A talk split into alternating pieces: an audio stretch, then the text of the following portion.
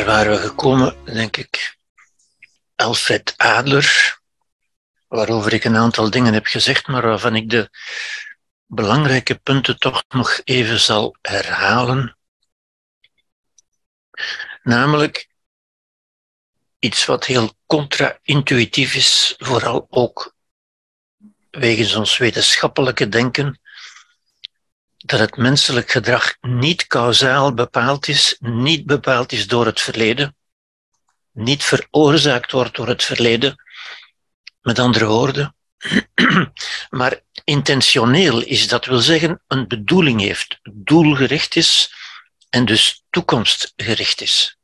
En dat gaat in tegen onze intuïtie, die voor alle verschijnselen eigenlijk oorzaken probeert te vinden. Wel nu, voor menselijk gedrag is er dus geen oorzaak, maar wel een intentie.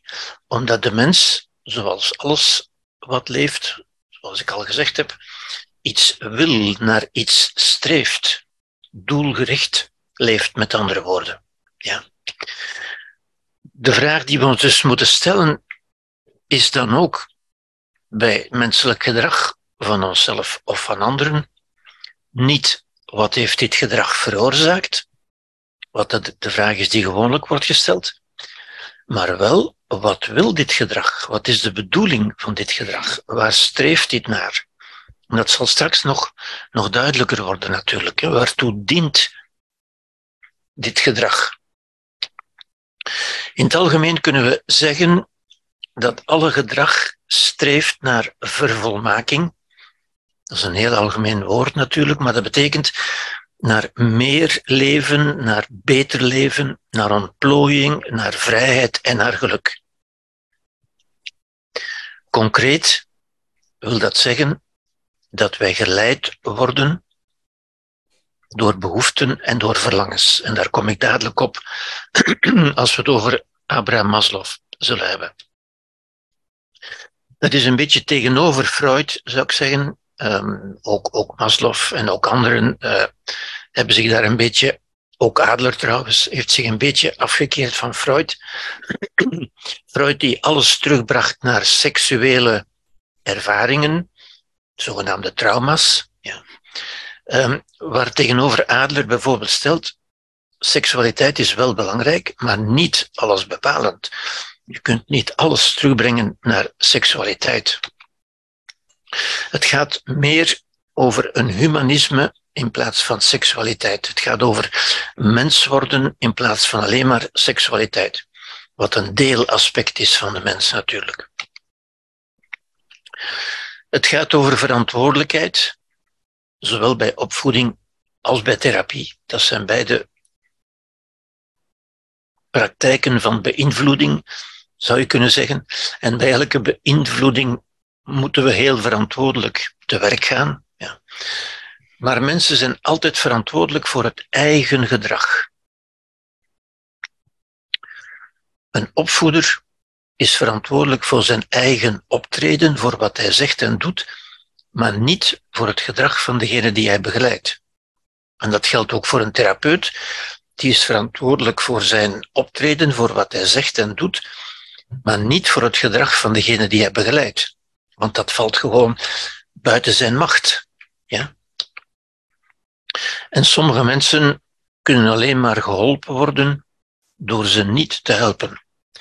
Met andere woorden, door ze toe te staan of zachtjes te dwingen vanzelf hun lessen te leren. Ja. Verantwoordelijkheid gaat ook, uh, houdt ook in dat mensen altijd doen wat ze willen. En ook dit is iets wat ingaat tegen onze intuïtie. En daarom is het zo belangrijk ook natuurlijk. Hè. Mensen doen zelf soms alsof ze iets doen wat ze niet willen. Ja. Het klassieke voorbeeld is bij een, bij een verslaving natuurlijk. Hè. Ik, ik zou wel willen stoppen, maar ik kan dat niet. Ik kan dat niet vanwege, en dan komt er abstract een zogezegde oorzaak, ja, vanwege mijn verslaving, of vanwege mijn opvoeding, of vanwege mijn genen, of wat dan ook maar nooit vanwege mezelf. Ja? Toch is dat de enige manier om tot tot verandering te kunnen komen door te beginnen met verantwoordelijkheid te nemen. Zolang men doet alsof iets anders verantwoordelijk is voor het eigen gedrag, kan men geen stap vooruit zetten natuurlijk. Hè? Het is het inzicht dat niets of niemand uw gedrag kan veranderen. Ook geen verslavingsgedrag. En het excuus is natuurlijk altijd dat het een ziekte zou zijn. En als we het woord ziekte uitspreken, dat is natuurlijk de deresponsabilisering bij uitstek. Want als er een ziekte, als u een ziekte krijgt of als, die, als u getroffen wordt door een ziekte, wel, daar bent u niet verantwoordelijk voor. Maar uw gedrag is nooit een ziekte. Ja, uw gedrag is uw gedrag en is een keuze waarvoor u verantwoordelijkheid moet nemen. Zoals we gezien hebben dat Sartre, maar ook Heidegger het, het zeer sterk benadrukten. Ja. En dat is de enige manier om menselijk tot een gedragsverandering te komen, zou ik zeggen. Niets of niemand is ook sterker dan uzelf. Ook dat is het veelgehoorde pop-psychologische argument van het is sterker dan mezelf, ik kan er niet tegenop. Dat kan gewoon niet. Niets of niemand is sterker dan uzelf. Ja. De makkelijkste manier om het verleden los te laten, zo gezegd, ja, ook dat is zo'n excuus van ik kan het verleden niet loslaten of het verleden laat mij niet los. De makkelijkste manier is van zich te richten op de toekomst. De aandacht te richten op de toekomst, met name op een waardevol doel in de toekomst. Dan verdwijnt het verleden vanzelf naar de achtergrond. Het is als men dat niet doet, dat men met het verleden bezig blijft. En dat geldt dus ook nadrukkelijk bij verslavingsgedrag en suicidaal gedrag. Ja. Niets brengt u tot verslaving of niets zet u aan tot suïcide, tenzij uw eigen keuze. Ja. Gedrag wordt niet bepaald door oorzaken in het verleden, maar door betekenissen, meningen, oordelen, bedoelingen en contexten in het heden en in de toekomst. Natuurlijk, doelstellingen in de toekomst. Ja? Maar niet door het verleden. Omdat de mens altijd een vrijheid heeft, dit wil zeggen een keuze. Een mens kan op elk moment een keuze maken en heeft dus een onvoorspelbaar gedrag. Uw verleden neemt nooit uw keuzemogelijkheid weg. Uw verleden heeft een invloed op u natuurlijk, maar is geen dwang. Neemt uw keuzemogelijkheid niet weg. De mens creëert zijn leven, dat is de basishouding, de basisstelling zou ik zeggen van het existentialisme. Ja? Je creëert het leven door de manier waarop u uw lichaam voedt, maar vooral ook uw geest voedt. Met andere woorden, wat u gelooft, wat u denkt over uzelf. Ja. Wat voor een mens belangrijk is, is subjectief. En op de vraag waarom doet u wat u doet, is eigenlijk maar één antwoord, omdat ik iets wil bereiken. Ja? En iedereen doet wat hij doet omdat hij iets wil bereiken. En dat is altijd ook de vraag, wat wil die mens bereiken? Niet wat is de oorzaak? Ja? Maar dat maakt ook al die gegevens samen, zoals ik al verschillende keren heb gezegd, maakt ook en verklaart ook dat er geen wetenschap is van de mens. En daarmee is dus ook meteen die hele wetenschappelijke benadering van de mens als ongeldig verklaard. En ook dat heeft Heidegger gezegd natuurlijk. Je kunt de mens niet begrijpen met de logica van de dingen. Dat is de wetenschap. Wetenschap is wel voorspelbaar en zeker enzovoort. De mens is nooit voorspelbaar, nooit zeker. Wetenschap gaat wel over oorzaken, mens gaat niet over oorzaken enzovoort. Heel belangrijk, en toch blijft het moeilijk, zeker in onze tijd die zo gedomineerd is door de wetenschap. Ik kom daar straks nog even op terug. Ja. Zoals Charles Darwin de biologische evolutie heeft aangetoond. Hè. Hij heeft die niet uitgevonden natuurlijk, die bestond al. Maar hij heeft ze gezien, hij heeft ze duidelijk gemaakt, hij heeft ze ontdekt eigenlijk. Ja. En Louis Pasteur en Robert Koch de oorzaak van infectieziekten hebben ontdekt en het belang van vaccinatie en zo verder. Zo heeft Adler de oorzaak van mentale problemen, zogenaamde psychische ziekten, aangetoond in de levensstijl, de cognitieve architectuur, de wijze van reageren op de omgeving en het omgaan met informatie, met gebeurtenissen dus. Gebeurtenissen zijn in eerste instantie informatie. Dit werd verder uitgewerkt. Dit is het uitgangspunt ook van Abraham Maslow en Viktor Frankl, waar ik vanavond iets wil over zeggen. Dit een beetje als inleiding dus. Abraham Maslow, dit, dit is de man, is pas in 1970 overleden, is dus nog zeer recent. Was een klinisch psycholoog die eigenlijk kwam uit het behaviorisme. Het behaviorisme is die een beetje mechanistische wetenschappelijke opvatting die na Freud is gekomen. Maar um, Maslow is daar vrij snel doorheen gegaan om te komen tot wat men is gaan noemen de humanistische psychologie. De psychologie op menselijke basis, zou je kunnen zeggen. Dus niet op wetenschappelijke basis, met andere woorden, maar wel op menselijke basis, op existentiële basis. Zijn eerste boek was van 43, A Theory of Human Motivation. En je kunt Maslow ook zien als een echte motivatiepsycholoog. Ja, want hij heeft ook onderzocht of zich bezighouden met wat het juist is dat mensen motiveert. De, de vraag is altijd waarom doen mensen wat ze doen? Ja? Wat is hun motivatie? Wat zijn hun drijfveren? Ja.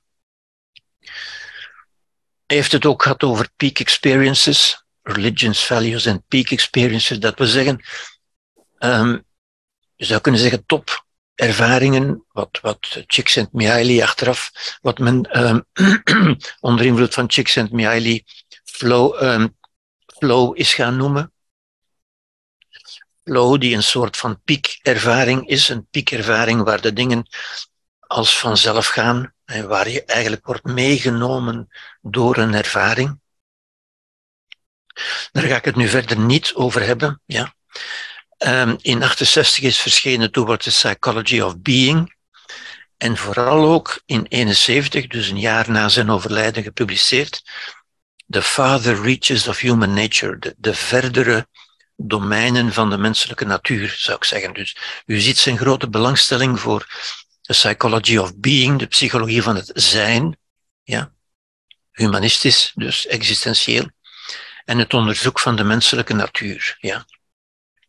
Piekervaringen, of wat men nu flow is gaan noemen, wat men meer in het algemeen zelftranscendentie zou kunnen noemen, dat wil eigenlijk zeggen het, het overschrijden van de eigen grenzen. Dat is natuurlijk een grensoverschrijdend gedrag dat wel toegestaan is en aangemoedigd moet worden. Ja. Een existentieel humanistische benadering tegenover versus tegenover de biologisch-neurologische benadering, de zogenaamde wetenschappelijke benadering, die ook aan de basis ligt van de biologische psychiatrie. Ja.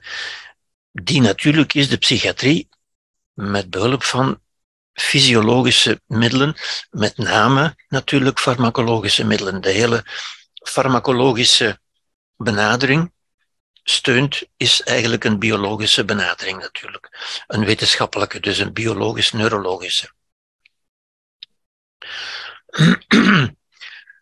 Hij stapte af, zoals ook Adler het deed, zoals de meesten na Freud het ook wel gedaan hebben, ja. stapte af van de focus op mentale pathologie, zoals Freud dat deed. Ja.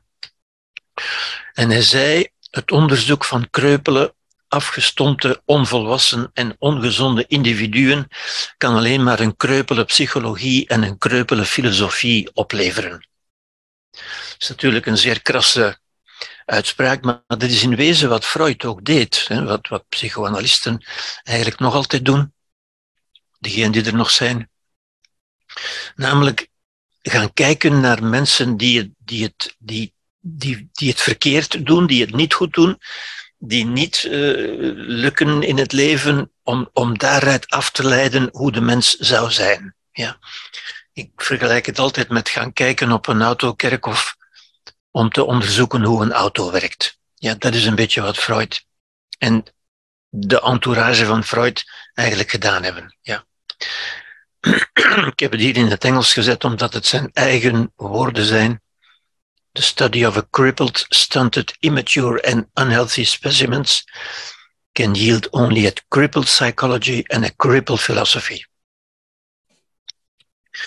Bij de studie van gezonde individuen daarentegen vindt men kwalitatieve verschillen, een ander systeem van motivatie, emotie, waarden, denken en waarnemen en een Olympische visie van de mens. En dat woord vind ik ook zo mooi. Die Olympische visie, dat wil zeggen een, een globaal zicht op de mens. Ja?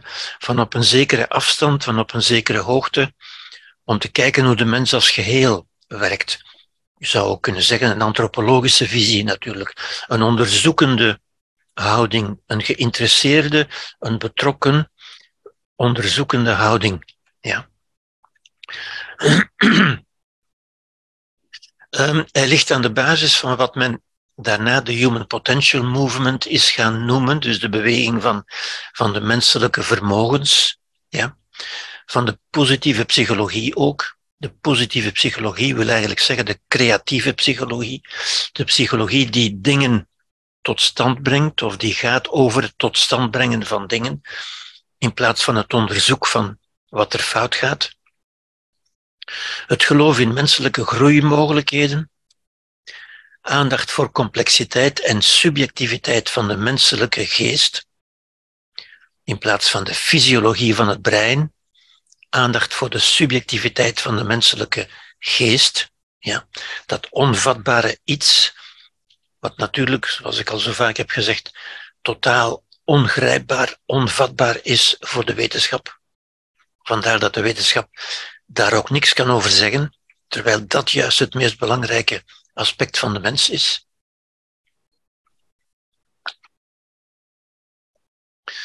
Het humaniseren van een discipline, het vermenselijken van een discipline, de psychologie met name, die in de ban van het wetenschappelijk reductionisme was gekomen. Ja?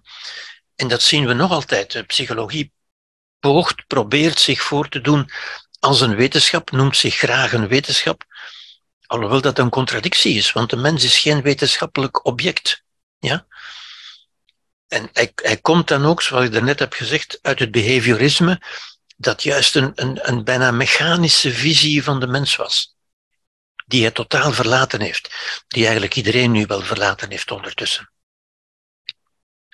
Weg van de kennis van dingen en levenloze objecten, dat is juist de wetenschap.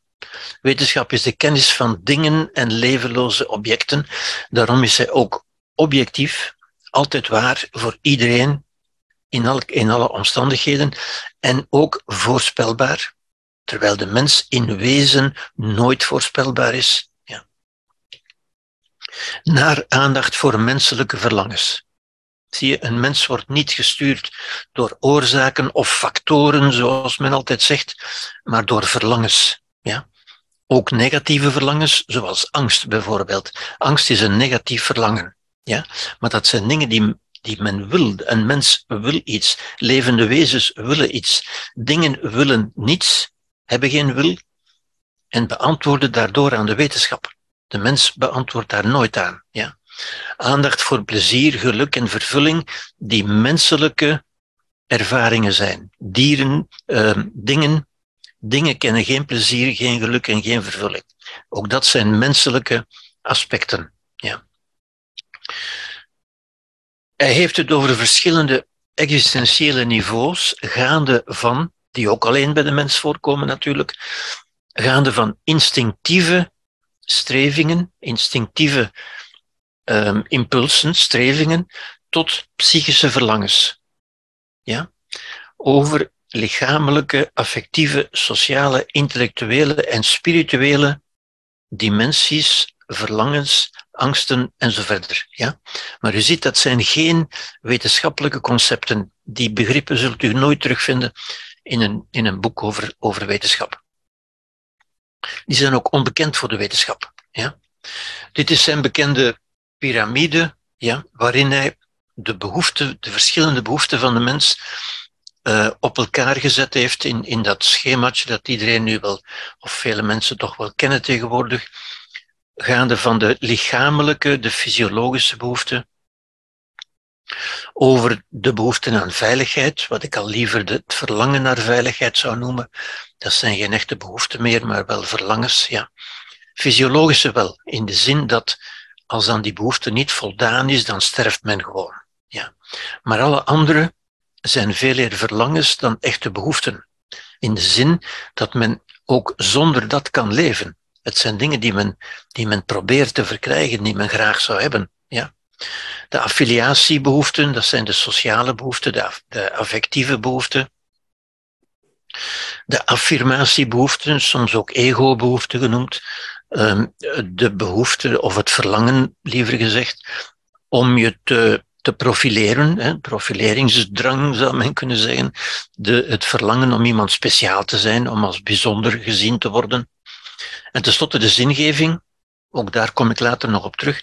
De zingeving, het verlangen, dat kun je geen behoefte noemen, maar een verlangen, een sterk verlangen, bij een volwassen mens, om een leven te leiden dat een zin heeft, dat niet futiel is, met andere woorden, dat niet, um, niet zinloos is. Ja?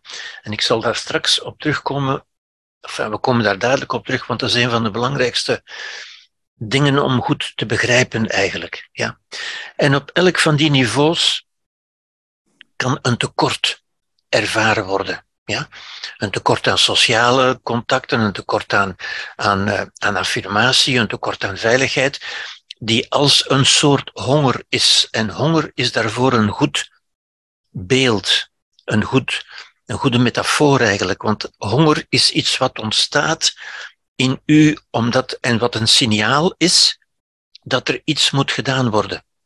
En dat is dus niet, honger ontstaat niet uit het verleden, maar wel omdat er iets moet gedaan worden voor de toekomst. Er moet iets gedaan worden om die honger, die een onaangename gewaarwording is, een leegte, met andere woorden, om die honger weg te nemen, om die onaangename gewaarwording weg te nemen.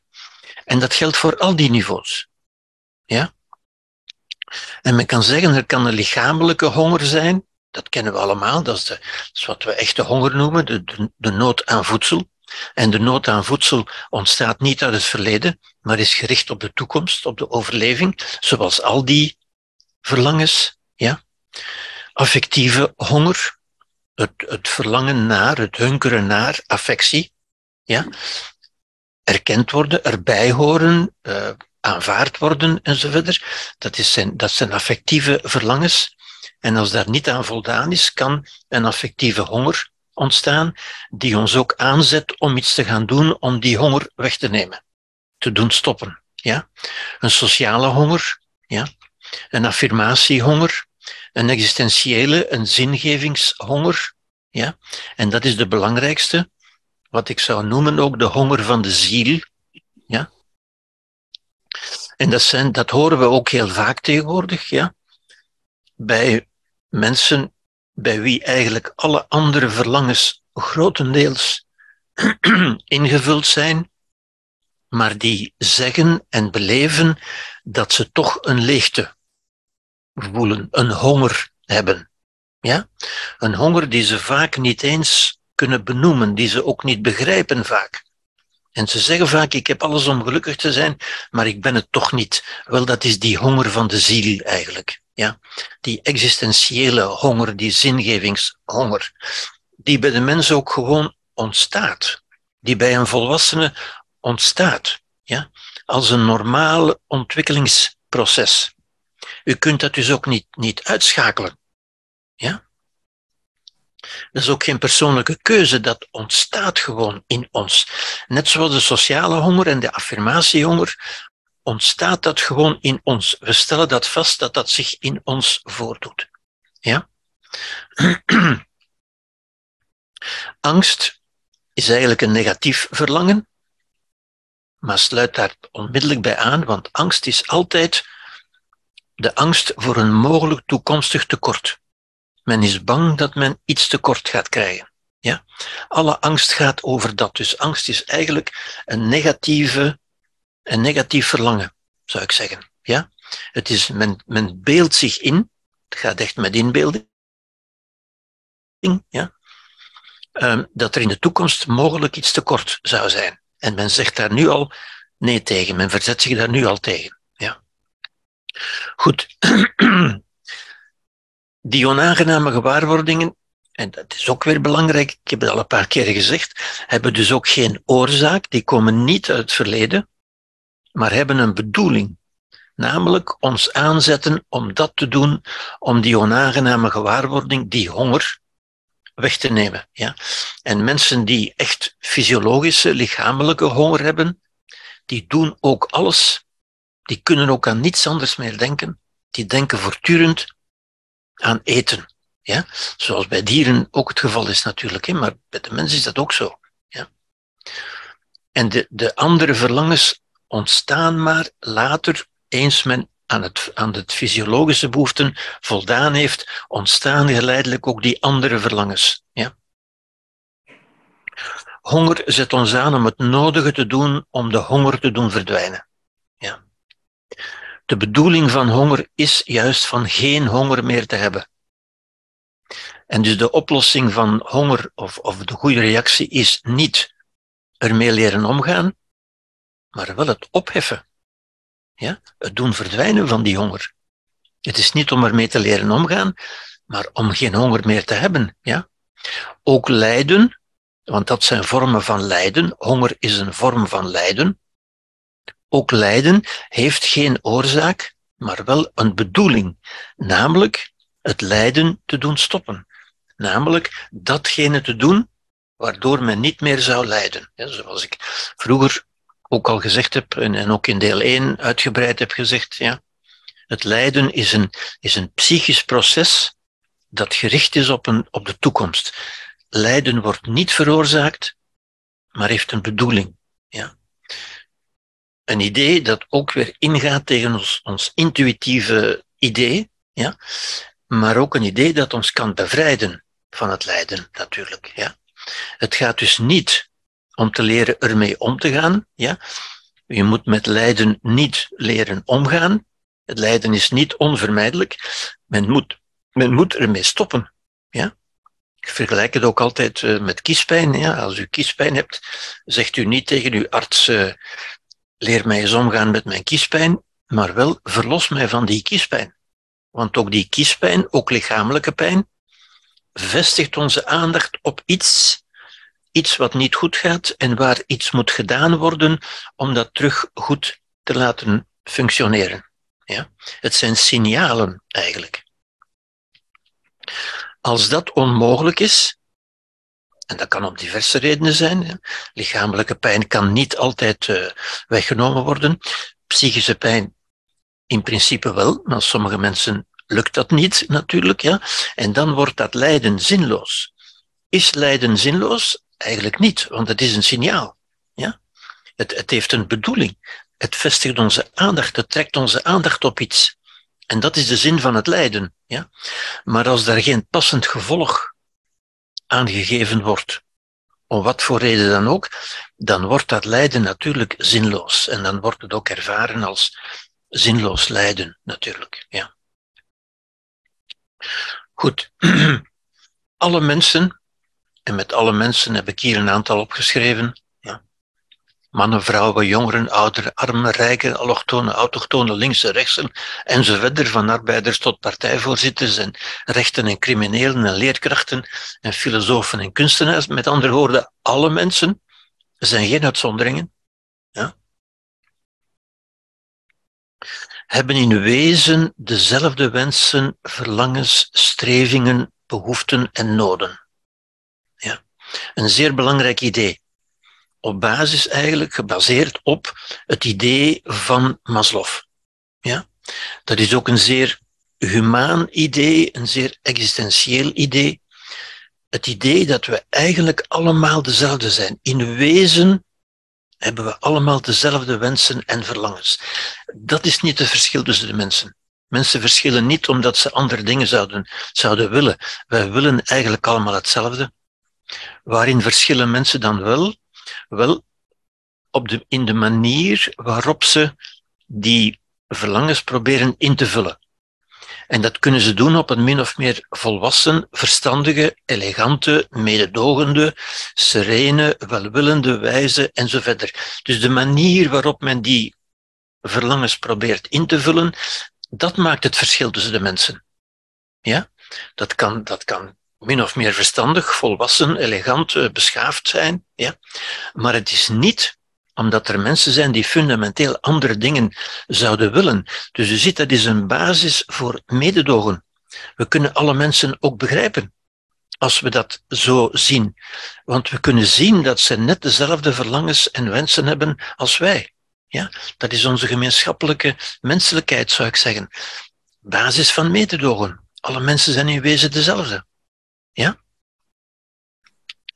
Alle mensen zijn dus te begrijpen.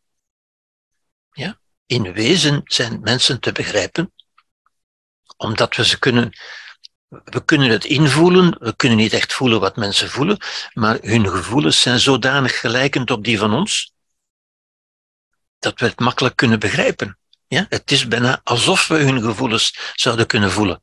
We kunnen dat niet echt natuurlijk, maar het is zo begrijpelijk omdat we zo vergelijkbaar zijn. Ja? En dat uit men soms in dat en, en, en um, um, afkorting zou ik zeggen, ja. En, en, en dat, dat een, een heel makkelijke manier is, die gebruikt wordt in allerlei sociale uh, voorzieningen en tussenkomsten, namelijk zelfde noden, dat is de eerste N, maar andere narratieven en andere netwerken. De noden zijn dezelfde. Wat verschilt zijn de narratieven. De narratieven, dat is wat mensen geloven, wat ze zichzelf vertellen, wat ze zichzelf wijsmaken, zou ik moeten zeggen. Ja? Wat, ze, wat ze voor waar aannemen, de narratieven, de verhalen die ze vertellen over zichzelf, over anderen, over de samenleving, over het leven enzovoort. En de netwerken. De netwerken, dat we zeggen, de, het sociale omgeving, de sociale context waarin ze zich bevinden. Ja? En waarin ze door hun, door hun sociale verlangens zich ook willen integreren en waarvan ze dus vaak de narratieven overnemen. Waarvan ze vaak de gebruiken, de gewoonten gaan overnemen. Ja?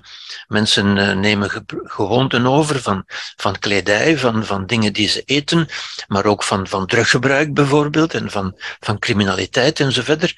Mensen willen zich, dat zijn de sociale verlangens, willen zich inschakelen in een sociaal milieu waarin ze aanvaard worden en gaan dan ook vaak de gebruiken in dat milieu en de narratieven overnemen.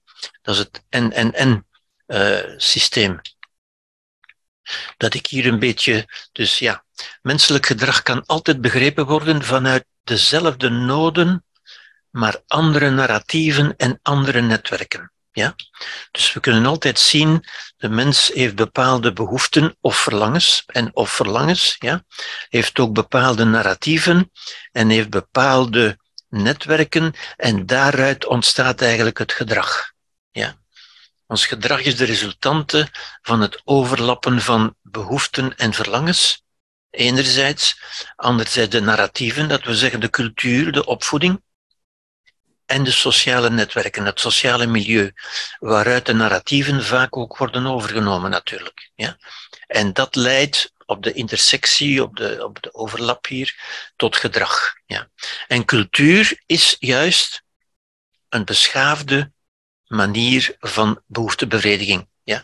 Cultuur is erop gericht, een cultuur, een samenleving dus, is erop gericht van zoveel mogelijk mensen zoveel mogelijk toe te laten van hun eigen verlangens en behoeften te voldoen, uiteindelijk. Dat is het principe van een samenleving. En de mensen waarmee wij in een samenleving, in een cultuur leven, die begrijpen we zogezegd ook goed, omdat die natuurlijk gelijkaardige narratieven hebben als wij. Ja? Terwijl mensen uit een andere cultuur, daarvan zijn we niet zo zeker en vragen we ons af van, begrijpen we dat wel, kunnen we die wel vertrouwen enzovoort, omdat die andere narratieven en andere netwerken hebben. Niet andere verlangens. maar wel andere narratieven. Goed. Victor Frankl, een andere monumentale figuur, zou ik bijna zeggen, die zich ook in het verlengde is van Maslow. Hij heeft Maslow gekend trouwens, hij is pas in 97 overleden, Victor Frankl. Frankl was een Oostenrijks psychiater, beïnvloed door Adler en Maslow. Hij wordt ook vaak de derde Weense school genoemd. De eerste Weense was Freud, de tweede was uh, Jung en, en Adler en die mensen. De derde Weense school, toevallig is het allemaal in Wenen gebeurd. Uh, ja, zijn ze van die historische coincidenties. Holocaust-overlever, heel belangrijk natuurlijk. Heeft de Holocaust meegemaakt, de nazi-kampen met andere woorden. Ja. Heeft hij meegemaakt, heeft hij overleefd. Ja. Ingrijpende ervaring natuurlijk. En auteur van Man's Search for Meaning. Dit is het boek. Het is ook pas opnieuw uitgegeven, ook in het Nederlands vertaald trouwens. Waarin hij, en hij sluit volkomen aan bij Maslow, maar hij focust op het, op het bovenste stukje van Maslow, namelijk de zingeving. Ja. En hij zegt ook zeer uitdrukkelijk iets wat eigenlijk Nietzsche ook al gezegd heeft, ja, die we vorige week gezien hebben. Zonder betekenis is het leven leeg en hol. Met betekenis kan een mens eigenlijk alles aan. Ja? Iemand die weet waarvoor hij leeft, die kan eigenlijk alles aan. Die is niet kwetsbaar en zwak en zo verder. Ja? Mensen die dat niet hebben, die hebben allerlei excuses om dingen niet aan te kunnen en, en niet te kunnen en zo verder. Ja? Hij zag zingeving en zinbeleving, zij hij, zijn, zij hij de belangrijkste behoefte van de mens. Voor een volwassen mens, althans. Ja. Al die andere behoeften, daar kunnen we eigenlijk makkelijk afstand van doen. Dat is niet leuk, dat is niet fijn. Maar voor een zingeving, ja, om ons leven zinvol te beleven, kan een mens veel dingen aan en kan hij van veel dingen afstand doen. Ja. Hij noemde dat ook de logotherapie. En een existentiële analyse. Existentiële analyse staat een beetje tegenover psychoanalyse natuurlijk. Het is de analyse van de menselijke existentie. Dat we zeggen in menselijke termen. Menselijke termen zijn die die we tot nu toe uh, gezien hebben, bij Maslow ook. Vooral de verlangens natuurlijk. Ja? Sociale verlangens, uh, verlangens en het, de negatieve verlangens, de angsten. Ja? Dat is wat een mens stuurt. Ja? En de narratieven die dat uitlokken, natuurlijk. Ja? Niet zozeer het brein, niet de neurotransmitters en zo verder, zoals de, de biologische psychiatrie zegt, maar wel die existentiële begrippen, die existentiële concepten, die abstracte, niet-wetenschappelijke, menselijke begrippen. Ja? Zonder zingeving is het bestaan leeg. Ja. En dat is wat vele mensen, als u zo'n bestaan leidt, en, en nogal wat mensen leiden zo'n bestaan, en proberen dat dan weg te moffelen natuurlijk, maar, maar vele mensen ervaren dat bestaan als leeg. Niet omdat het leeg is, maar omdat ze het niet vullen, zou je kunnen zeggen. Ja. Um, als we met die klacht, met, die, met dat gegeven, met die, met die uitspraak naar de medische wereld gaat, naar de psychiaters met name, ja, dan weet u ook wat het, het resultaat zal zijn. Dan krijgt u de diagnose depressie, natuurlijk. Ja? Alsof dat een ziekte zou zijn. En dan wordt er gesproken over neurotransmitters en wordt u behandeld met farmacologische middelen die inwerken op de neurotransmitters. Maar dat is niet waar het over gaat. En dat is wat Viktor Frankl zo goed begrepen heeft. Ja? Als er één mens is die, die die depressief had kunnen worden als het een ziekte was, dan was het wel Frankl die de, die de, de nazikampen overleefd heeft. Of ook Nelson Mandela of, of zoveel andere mensen natuurlijk die ongelooflijke, moeilijke, ingrijpende gebeurtenissen hebben doorstaan. Ja? Nog Nelson Mandela, nog Viktor Frankl is als een gebroken mens, wat we hadden kunnen begrijpen, maar is als een gebroken mens of als een depressief mens uit die beproeving gekomen. Integendeel. Ik herinner me nog altijd de beelden uh, van, van Nelson Mandela, die op Robben Island uit, de gevangenis kwam en die bijna al dansend, ja, met, met, uh, Winnie, met Winnie Mandela, ja, bijna dansend buiten kwam en die zijn leven terug opgenomen heeft. Idem voor Victor Frankl. Ja. Dat geldt ook voor mensen als Carl Rogers, Rollo May, Irvin Yalom enzovoort. Mensen die dus behoren tot de humanistische of existentiële, noemt men het ook, uh, strekking in de psychologie, maar die, zoals u al begrepen hebt, dicht aansluit bij de filosofie natuurlijk. Hè. Eigenlijk zijn dat ook filosofen, die mensen. Ja. De psychologie komt trouwens uit de filosofie natuurlijk. Ja. Welzijn is met andere woorden persoonsgebonden. Welzijn heeft met uzelf te maken, niet met de omstandigheden, niet met oorzaken in het verleden, maar met dingen die in u aanwezig zijn. Ja? Heel belangrijk inzicht dat wij zomaar meekrijgen uit, uit, uit het denken van mensen als Maslow en, en Viktor Frankl en zo verder. Ja. Ook uit de Boeddha natuurlijk en, en nog zoveel andere mensen. Ja.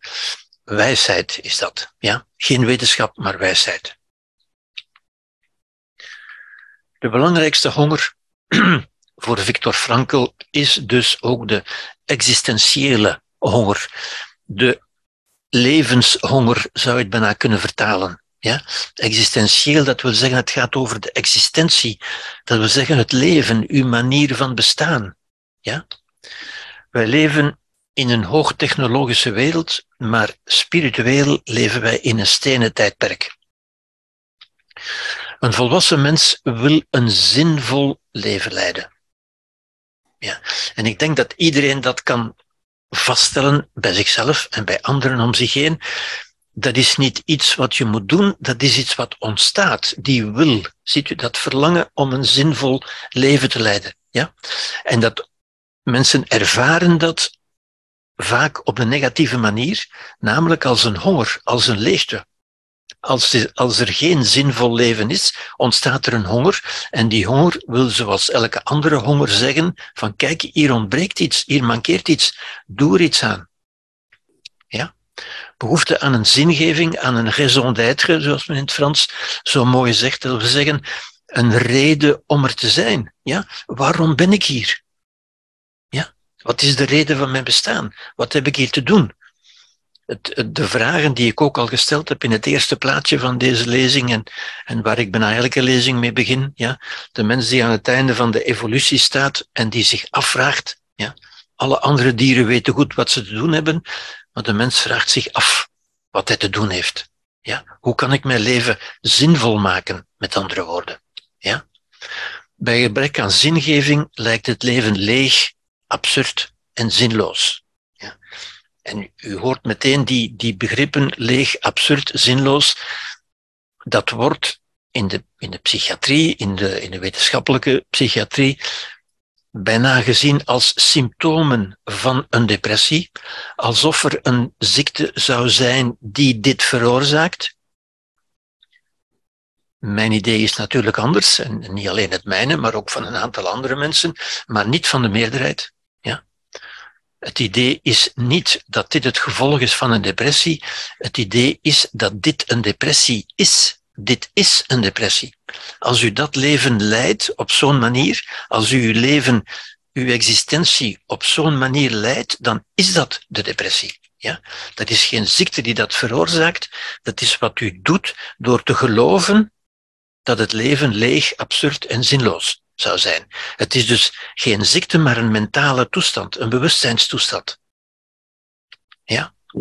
Camus heeft er eh, uitgebreid over geschreven in de, de mythe van Sisyphus natuurlijk. Ja. Mensen ervaren een gevoel van leegte, maar begrijpen vaak niet hun honger. Ja? En dan wordt hun gezegd, ja, dat is omdat je depressief bent. Dat is natuurlijk niet zo. Ja? Vaak worden dan omstandigheden toegeschreven. Zeggen, ik ben depressief geworden door dit of door dat. Dat wil zeggen, ik vind, ben mijn leven zinloos gaan vinden door dit of door dat. Dat is natuurlijk niet zo. Dat is een, een filosofische conclusie die u getrokken hebt. U bent niet plots ziek geworden. U hebt een conclusie getrokken. Ja? Als er iets ingrijpend gebeurd is, kunt u daarop reageren met een depressie, met depressieve gedachten, zou ik zeggen. Ja? Dat maakt u niet depressief, u wordt daar niet depressief door, maar u gaat u gedragen op een depressieve manier. Ja? Frequent als depressie gediagnosticeerd. Gediagnosticeerd en dus behandeld natuurlijk. Ja. En u weet waarschijnlijk ook, u kent waarschijnlijk ook mensen genoeg in uw omgeving want zoveel mensen nemen tegenwoordig antidepressiva, omdat ze zogezegd allemaal aan de depressie zouden lijden. Dat is natuurlijk ergens absurd. Ja? En ik, uh, u kent er natuurlijk, maar ik, ik ken geen mensen die met antidepressiva gelukkig zijn geworden, in ieder geval. Ja. Goed. realiteit, de realiteit is dat vele mensen hun leven leiden als in een gevangenis, als een absurde en frustrerende ervaring op de rand van de depressie. Ja, vele mensen hebben niet de diagnose van depressie, maar leven eigenlijk in een subdepressieve toestand, zou ik zeggen. Een leven van, van leegte en van, ja, wat toch vaak als absurditeit en frustratie wordt ervaren. Ja? En het is dat leven wat zij lijden en waaruit ze vaak geen uitweg zien, waarvan ze niet begrijpen hoe zou het anders kunnen geleefd worden. Dat is dan het leven, zo gezegd. Ja? Waar ze op een depressieve manier gaan mee leven. Niet dat ze in een depressie terechtkomen. Dat is niet zo. Ze zijn ook niet ziek. Ja? maar het zijn hun, de gedachten die ze hebben daarover, hun mentale toestand. Ja? Depressie wil zeggen dat u geen zinvolle relatie met het leven hebt. Ja? En ik zeg vaak dat u zich in depressie kunt indenken. Iedereen kan zich dat indenken. Als u denkt dat u bent met een partner waarin u niks meer ziet. Waarvan u als u naar die partner kijkt, dan, dan zegt u, ja, ik zie er niks meer in. Er zit geen muziek meer in, zeggen de mensen. Ja, ik zie er geen toekomst meer in. Wel, als u die houding, die we ons allemaal kunnen indenken, ja, als u die houding aanneemt tegenover het leven, het leven dat uw enige echte partner is, wel, dat is depressie. Ja? Dat is niet het gevolg van een depressie, dat is, die houding. Ja? Vele jongeren groeien ook op zonder voorbeeld of model van een enthousiaste levensstijl. En u begrijpt natuurlijk, ik kom daar straks op terug, dat enthousiasme het omgekeerde is van depressie. Ja? Maar vele mensen zeggen natuurlijk, ja, ik heb niks om enthousiast over te zijn. Wel, dan bent u eigenlijk al op weg naar een depressief gedrag, zou ik zeggen. Ja? Zonder een stevig intern gefundeerd geluk dat niet afhankelijk is van omstandigheden, baan, partner of bezittingen. Ja? Een intern geluk, een intern enthousiasme. Ja? Dat niet afhankelijk is. En ziet u, dat zijn dingen die mensen moeilijk vinden om zich in te denken. Niet omdat dat moeilijk is, maar omdat we zo niet leren denken, natuurlijk. Ja? En voor wie op die manier existentieel al dood is, is suïcide nog een kleine stap. En u begrijpt dan ook, als u dit begrijpt, dan begrijpt u ook waarom er in onze samenleving zoveel depressie is en zoveel wachtlijsten en zoveel suicides. En als ik eerlijk ben, dan moet ik zeggen dat als ik naar het leven van vele mensen kijk, dat ik me dan soms verwonder dat er niet nog meer mensen zijn die niet als depressief gediagnosticeerd worden. Maar, die, maar veel mensen zie ik wel die die dat soort leven van, van, van dofheid, van, van, ja, van saaiheid ook leiden. Ja? Behandeling en preventie van depressie en zelfdoding, dat, dat zou u nu zelf wel kunnen indenken natuurlijk. Hè? Dat is natuurlijk een samenleving met modellen van een inspirerende en enthousiaste levensstijl. Ja? Niet met meer antidepressiva, maar met meer modellen, voorbeelden van een inspirerende en enthousiaste levensstijl. Ook naar jongeren toe, natuurlijk. Vooral naar jongeren toe. Ja. Maar ik kan natuurlijk ook begrijpen als je naar deze wereld zoals die nu is kijkt, met al die oorlogen en al die problemen en al die crisissen, ja, dat modellen van een inspirerende en enthousiaste levensstijl echt wel ver te zoeken zijn.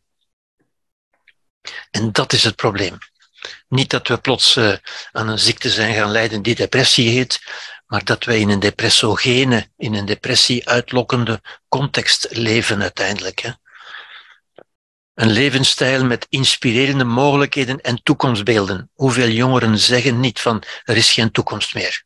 Waarom zou ik nog studeren? Het, het heeft geen zin, want er is geen toekomst. Ziet u de zinloosheid die bij vele jongeren al aanwezig is? Het gebrek aan visie, om terug te gaan naar de, naar de eerste lezingen van deze reeks, ja, waardoor mensen, en vooral ook jongeren, vervallen in futiel amusement, in, in voetbal en festivals en, en gaan skiën en vakantie en leuke, leuke dingen doen. Leuk, leuk, leuk, maar leeg, leeg, leeg. Ja. Optimisme, dat zei Karl Popper, om die reden, optimism is a moral duty. Ja. Het is eigenlijk onze, als volwassenen is het bijna onze morele plicht van ons naar jongeren optimist te tonen. Of optimist te zijn. Nog veel beter natuurlijk, ja. Want optimisme is iets wat je moet aanleren. Je wordt daar niet mee geboren, maar je moet dat aanleren tegen het heersende negativisme, het, het cynisme, het nihilisme van onze moderne tijd. Ja. Goed. Camus ja, met de mythe van Sisyphus natuurlijk. Hè. We zijn uitgenodigd op een feest.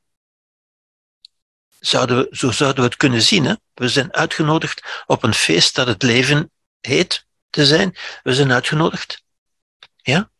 Waarvan we de zin en de betekenis niet kennen, maar waar we toch gelukkig kunnen zijn. Dat is het idee van Camus. Ja?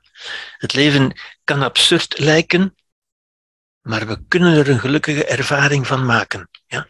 En mensen doen vaak zinloze dingen. Ik heb ze net opgenoemd. Hè?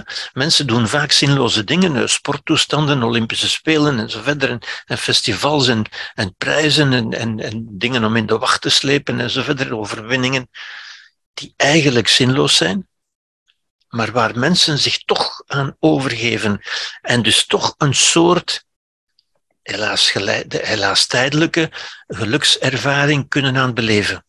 Ja? Die ik natuurlijk meer een plezier zou noemen dan een, dan een geluk. Ja? Maar dat wil zeggen, mensen doen vele dingen die op zich zinloos zijn, maar waar ze toch, die hen toch de moeite waard lijken. Waarom zouden we dat dan niet met het leven kunnen doen? Waarom eisen we van het leven dat het een zin heeft als we zoveel andere dingen doen die zinloos zijn? Ja? Geluk is niet het resultaat van het antwoord op een filosofisch onderzoek over zin en betekenis. Ja? De vraag naar zin en betekenis is een filosofische vraag. Daar kunnen we eindeloos langdurig over, over discussiëren en van mening verschillen en, en gedachten uitwisselen. Maar geluk is niet het resultaat van het antwoord op die vraag. Het is niet omdat we dat antwoord zouden kennen dat we plots gelukkig zouden zijn. Ja, ik zal daar straks ook op terugkomen. Mensen doen, dat, dat is de zin van de vorige zinnen ook, en mensen doen vele zinloze dingen, sport en gaan skiën en vakantie en weet ik veel, die zinloos zijn. Waarom doe je dat? Dat heeft geen enkele zin. En toch voelen mensen zich daar gelukkig bij. Met andere woorden, de mens kan dat. Als we zo naar het leven zouden kijken, ja, we kunnen gelukkig zijn in het leven, ook al weten we de zin en kennen we de betekenis niet. Ja? Maar nee, van het leven, vele mensen zeggen dat, hè, ik, ik kan niet gelukkig zijn, want het leven is zinloos. Ja? Met andere woorden, zich vinden door zich te verliezen. Zich te verliezen in overgave. Ja? Overgave is je aan iets overgeven. En elke, elke geluks- of plezierbeleving is zich overgeven aan een bepaalde beweging. Zich laten meenemen in een beweging, zou je kunnen zeggen. Ja? Zoals je naar een film gaat en om daar plezier aan te beleven, moet je je overgeven aan het verhaal. Ja? Je kunt kritisch blijven kijken ja? en zeggen, heeft dat wel zin en is dat wel goed gespeeld en zijn die decors wel goed gemaakt en zo verder. Dat kun je doen, ja? dan heb je plezier nul. Ja? Als er het plezier wil aan beleven, zoals ook aan het lezen van een boek bijvoorbeeld, dat kunt u alleen maar door er u aan over te geven, door u te laten meenemen in een bepaalde beweging. Ja? Kom daar straks nog op terug. Verliefdheid is daar een voorbeeld van. Ja? U wordt niet verliefd omdat u, een, omdat u een onderzoek hebt gedaan naar de zin van de liefde. Ja? Nee, u wordt verliefd omdat u zich laat meenemen door iets, omdat u zich aan iets overgeeft. Verliefdheid of enthousiasme, dat is eigenlijk hetzelfde natuurlijk. Hè? Zo kunt u ook enthousiast zijn over, over, over poëzie, of over wetenschap, of over politiek, of over wat dan ook. Ja? Enthousiast, er verliefd op zijn, u eraan overgeven. Ja? Wat niet wil zeggen dat u weet wat de zin of de betekenis is. Ja. Oké, ik kom daar straks op terug. Alfred North Whitehead zei: Het feit dat je leeft is een geschenk van het leven. Wat je doet met je leven is jouw geschenk aan het leven. Ja, toch een hele zinvolle bedenking, denk ik. Als we dat soort gedachten cultiveren, krijgen we toch een heel ander idee. Het leven is, je hebt een geschenk gekregen en wat je ermee doet is, je geeft dat geschenk door. Ja? Zolang je leeft, ook dat is Whitehead die dat zei, zolang je leeft, schrijf je in het boek van je leven. En zie je, dat is geen wetenschap natuurlijk. Ja?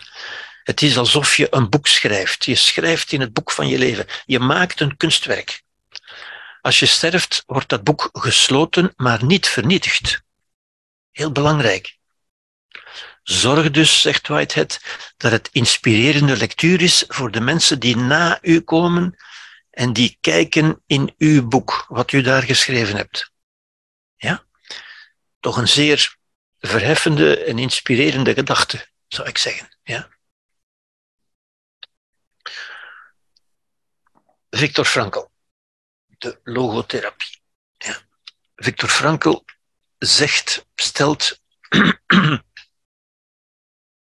er zijn de dingen die ons gebeuren er is wat ons gebeurt, wat ons te beurt valt, met andere woorden, wat ons overkomt, met andere woorden. Ja? Dat is wat op ons afkomt, in zekere zin. Ja? Hij zegt, Victor Frankl zegt, dat is een vraag die het leven ons stelt. Het leven stelt ons een vraag. Dat is wat ons gebeurt. Ja? De dingen die ons gebeuren zijn vragen die het leven ons stelt. Ja? Dat kunnen we op die manier voorstellen. Stel je voor, dat zijn alle dingen die ons gebeuren of kunnen gebeuren en zo verder. Ja? Daarover hebben we geen vrijheid. Dat is wat wij ondergaan. Wij ondergaan dat. We hebben geen keuze. Dat overkomt ons. Zoals Frankel de concentratiekampen heeft ondergaan. Hij had daarin geen keuze. Maar, zegt hij, uh, dus ook geen vrijheid natuurlijk. Hè. Daarin hebben we geen vrijheid. Geen keuze, geen vrijheid natuurlijk. Ja. Maar, zegt hij, in ons is iets, en hij noemt dat onze persoonlijke vrijheid, onze ethische ruimte, en dat is maar een stuk van wat wij ondergaan. Ziet u, dat is maar een, een onderdeel daarvan, een kleinere cirkel. Ja? Dit is wat wij, onze persoonlijke ruimte, ja. En van daaruit, vanuit die persoonlijke ruimte, geven wij een antwoord. Dat is ons antwoord op de vraag die het leven ons stelt. En dat is wat dankzij ons gebeurt. Ja? Er zijn dingen die ons overkomen, waarin we geen keuze hebben, maar er zijn dingen die gebeuren dankzij ons door wat wij doen. Dit is wat ons wordt gedaan, dit is wat wij doen, wat ons gebeurt. En dat komt vanuit onze persoonlijke ruimte, onze persoonlijke vrijheid, die er altijd is, die niemand ons kan wegnemen. Ja? Maar die natuurlijk maar een stuk dekt van wat wij ondergaan. Ja? Er zijn veel dingen die wij ondergaan waarin wij geen keuze hebben, maar ons antwoord. Ons antwoord op de vraag die het leven ons stelt. En dat vind ik zo'n zo'n ja, zo'n schitterende gedachte. Ja? Het leven stelt ons een vraag, wij geven een antwoord daarop. Ja? Wij zijn niet verantwoordelijk voor wat ons gebeurt, wij zijn wel verantwoordelijk op het antwoord dat we daarop geven. Ja? Sartre zei ook, ik denk dat het hier ergens bij staat, ja, zin, ja, uh, ons antwoord, een zinvol en goed antwoord, is iets dat bijdraagt aan het leven. Een heel belangrijk idee, vind ik. Ja. Wat u zichzelf kunt stellen als een vraag. Ja. Dat wat ik nu ga doen, mijn manier van reageren, het antwoord dat ik geef, is dat zinvol en goed omdat het bijdraagt aan het leven. Bijdragen aan het leven, dat wil zeggen dat het ergens leven bevordert of beter maakt. Uw eigen leven of het leven van anderen. Ja? Het leven wordt als zinvol ervaren als wat dankzij u gebeurt beter is dan wat aan u gebeurt. Als met andere woorden, je zou kunnen zeggen, als de wereld na dit gebeuren een beetje beter is achtergebleven. Als wat dankzij ons gebeurt, de wereld die dankzij ons is ontstaan, beter is dan de wereld die er daarvoor was. Het leven wordt als zinvol ervaren als wat dankzij u gebeurt, beter is dan wat aan u gebeurt. Ja, toch een prachtige gedachte, een, een, een rijke gedachte, ja, die, die als een moreel kompas kan dienen. Ja?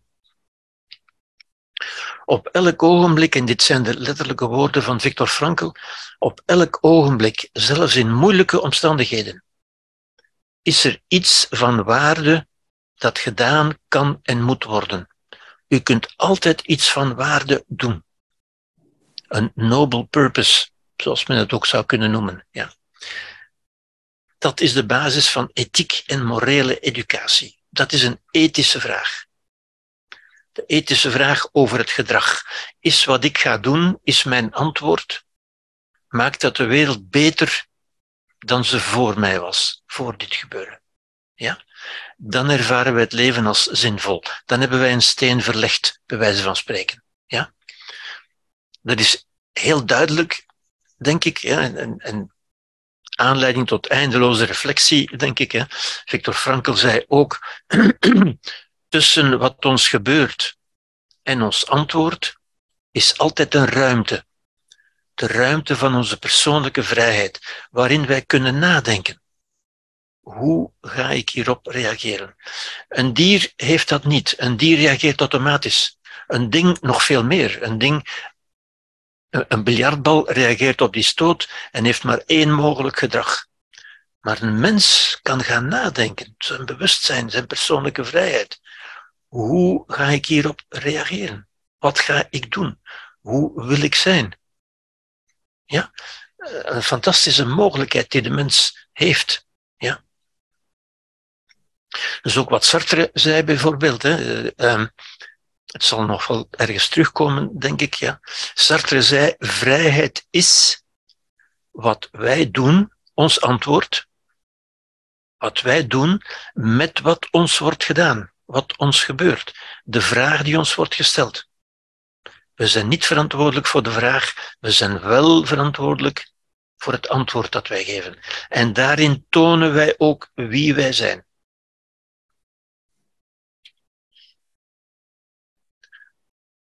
Schitterende ideeën van, van, van Victor Frankl, ziet u, die zijn, zijn ingrijpende ervaring op die manier gesynthetiseerd heeft en daar een denkinstrument heeft van gemaakt, dat voor iedereen, dat door iedereen nuttig kan gebruikt worden.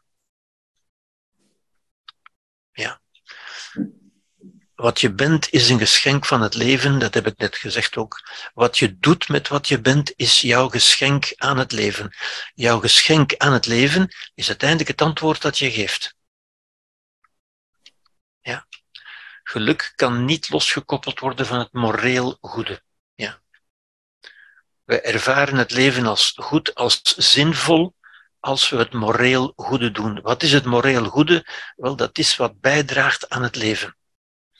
Is er een leven dat door ons antwoord beter is geworden? Is er iemand beter geworden? Ja. Als ik twee weken ben gaan skiën, is er dan iemand beter geworden? Morele vraag, die u kunt gebruiken voor alles wat u wil doen. U kunt zich altijd afvragen, dat wat ik nu wil gaan doen, welke bijdrage is dat aan het leven? Ja? Als ik naar een festival ga, of naar een sporttoestand, of naar de voetbal ga kijken, wordt daar iemand beter van. Ja. Lao Tse zei, behandel goede mensen goed. Dat zullen we natuurlijk spontaan doen. Dat is geen moeilijkheid. Maar zei hij, behandel niet goede mensen ook goed. Zie je? Niet goede mensen, geef daar toch een goed antwoord op. Niet goede mensen doen misschien onaangename dingen. Ja? Want, zegt hij, op die manier komt het goede tot stand. Op die manier vergroot je het goede in de wereld. En dat besef, het besef dat je iets hebt gedaan dat het goede in de wereld vergroot, is een essentiële bijdrage tot geluk. Ja. Volwassen levenskunst zou ik daarop enten, en ik zou dat nog een beetje praktischer voorstellen, zou ik zeggen, ja, alsof het nog niet duidelijk genoeg was, maar ik zou zeggen op onze levenslijn, dit is een stukje van onze levensloop, ja, en ergens gebeuren er dingen ja? Er gebeurt iets, een gebeurtenis, iets ongewenst, iets ingrijpend, zou je kunnen zeggen, dat ons overkomt. Daarin hebben we geen keuze. De keuze is dus wel, hoe ga ik daarop reageren? En ik denk er zijn drie grote richtingen van reageren. Ja. De eerste richting is wat ik zou noemen de richting achteruit de regressieve optie, de neurotische optie zou je ook kunnen zeggen. Dat wil zeggen, het gaan klagen, in slachtofferdenken en in lijden gaan lijden en gaan klagen van ik heb dat niet gevraagd en ik heb dat niet verdiend en kijk eens hoe erg dat is en dat is toch niet rechtvaardig en, en zo verder. Die, die honderden manieren die mensen hebben om hun lijden te rechtvaardigen. Dat is gemakkelijk, dat vereist niet veel wijsheid of creativiteit. Dat is niet verkeerd, hè? Let, op, ik veroordeel dat niet moreel. Dat is niet moreel verkeerd, ja. Maar het is gemakkelijk, het vereist niet veel wijsheid of creativiteit, ja. En die optie wordt bovendien normaal gevonden en levert aandacht op. Met andere woorden, dat komt tegemoet aan uw behoefte om aandacht te krijgen van andere mensen. Ja? Dat is dus een mogelijkheid. Een mogelijkheid die we vaak zien, natuurlijk. Ja? Die, die normaal gevonden wordt, die, die, ja, waar ook de psychologen, waar psychologische hulp op afkomt, en zo verder. Ja, goed. De regressieve optie. Een andere optie die ik zo net besproken heb, ja, is de optie vooruit. Ja? Dat we zeggen, welk antwoord geef ik daarop? In plaats van klagen en slachtofferdenken en zo verder. Ja? De optie vooruit. Hoe kan ik hier groter van worden? Welk antwoord, welk, welk antwoord dat is bijdraagt aan het leven, kan ik hier opgeven? Dat is de progressieve, de creatieve optie. Dat is de vraag, de keuze om te aanvaarden, om ervan te leren en te groeien. Ja? Dat vereist natuurlijk meer wijsheid dan de eerste optie. En creativiteit. Het is ook minder gemakkelijk. Het wordt doorgaans moeilijk genoemd. Ja, ook dat is maar een gewoonte natuurlijk. Op zich is dat niet moeilijk of niet makkelijk. Het is alleen iets wat we kennen of niet kennen, wat we gewoon zijn of niet gewoon zijn. Ja voorgesteld, zou ik zeggen, uit, uit de, de uitspraak van de Boeddha, uit de modder groeit de lotus. Uit de modder, uit, uit, uit die ongewenste toestanden, kan iets moois groeien. De lotusbloem, die groeit uit de modder. Ja? Dat is wat de Boeddha zei. Of Nietzsche die zei, wat u niet dood maakt, wat u niet stuk maakt, maakt u sterker. U kunt er sterker, u kunt er wijzer van worden. Sterker voor de mens betekent wijzer natuurlijk. Ja? Mentaal meer wijsheid. Niet geen, geen fysieke kracht, die heb je niet nodig, maar mentale wijsheid. Ja? Dat is natuurlijk ook een optie. Dat is de optie die naar meer waarden. Welke waarden? Hoe, waarde, hoe kan ik hier een waardegericht antwoord op geven? Ja? Iets wat we ook besproken hebben hier. En natuurlijk, er is nog een derde optie, die ik ook al heb aangehaald, namelijk eruit stappen. Ja? Ik doe niet meer mee. Als het zo is, dan doe ik niet meer mee. Dat is natuurlijk de depressieve optie. De depressieve optie is in wezen het opgeven. Ja?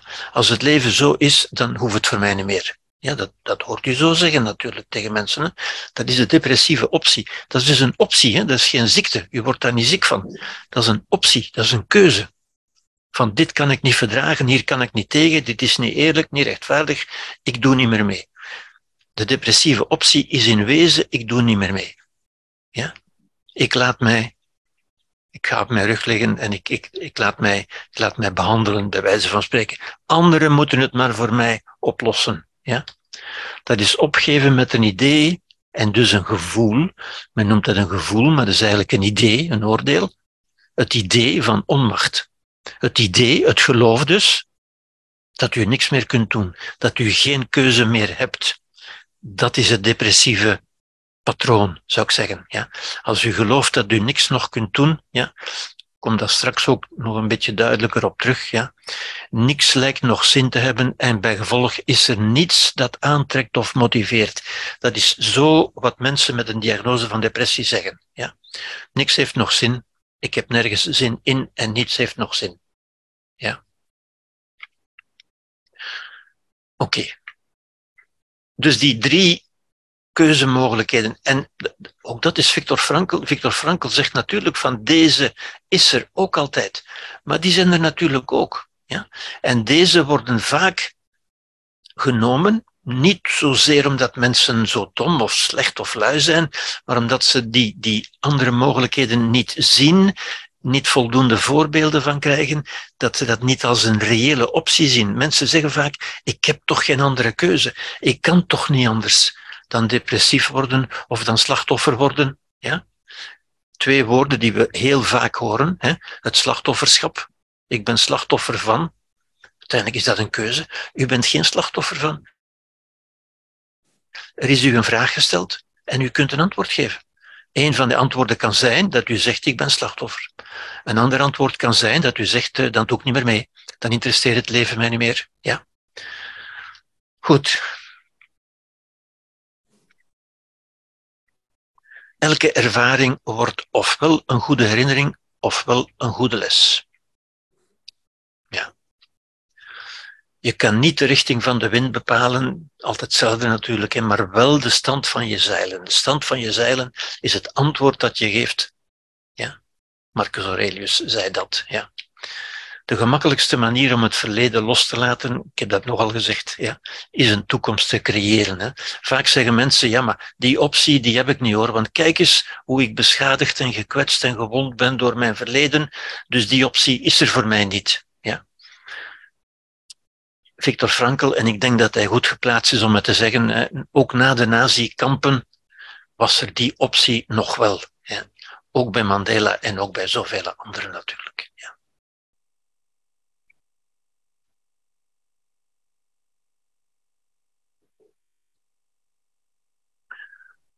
Het laatste deel noem ik dus positieve levenskunst. En positief verwijst altijd ook hier naar dat wat men creëert, wat men tot stand brengt. Negatief is wat iets vernietigt. Positief is wat iets tot stand brengt. En wat brengen we hier tot stand? Wat creëren we? Wel, dat is natuurlijk levenskunst. Ja. En ik geef heel in het kort eh, het schema dat ik vroeger ook al eens gegeven heb. Mijn idee van levenskunst in twee stappen, twee grote stappen zou ik zeggen. Ja? Waarvan de eerste stap is de stap uit het lijden naar vrede, het beëindigen van het lijden, het begrijpen natuurlijk, ja, het begrijpen van het lijden, om eruit te stappen. En het tweede is wat we nu gaan doen, Ja, dat is vanop die basis van vrede, sereniteit, gemoedsrust, na het lijden, ja, positief iets, iets bij aan toevoegen, namelijk ja, in een tweede stap de creatie, het creëren van welzijn. Ja. Uh, daar ga ik dadelijk op terugkomen natuurlijk, want ook dat is kwestie van een soort recept, zou ik zeggen. Uh, ik noem het ook een waardegerichte levenskunst. Ja. Uh, waarden zijn richtingen die we tot stand brengen. U herinnert zich wat ik heb gezegd over visie. Ja? Dat zijn richtingen waarin we ons leven willen sturen, ja? die ook bijna als een soort ingrediënten zijn, zou ik bijna zeggen. Ja? De ingrediënten van het kunstwerk van ons leven. Ja? Dat ik soms een beetje vergelijk uh, met een broodje dat we zouden kunnen bakken. Ja? De ingrediënten om een broodje te bakken. Ja? Um, je kunt het geluk, of dat broodje, dat geluksbroodje, kun je niet zomaar in de winkel gaan bestellen of, of zomaar pakken of eisen. Je kunt het alleen maken door de goede ingrediënten op de goede manier samen te brengen. En dat is wat ik nu wil doen. Ja? Um, plezier zou ik zeggen, het onderscheid tussen plezier en geluk. Ik heb het al een aantal keren gezegd natuurlijk. Plezier is het goede dat ons overkomt, dat ons toevalt. Ja? En daar is niks verkeerd mee, dat is oké natuurlijk. Ja? Maar dat is niet het echte geluk. Ja?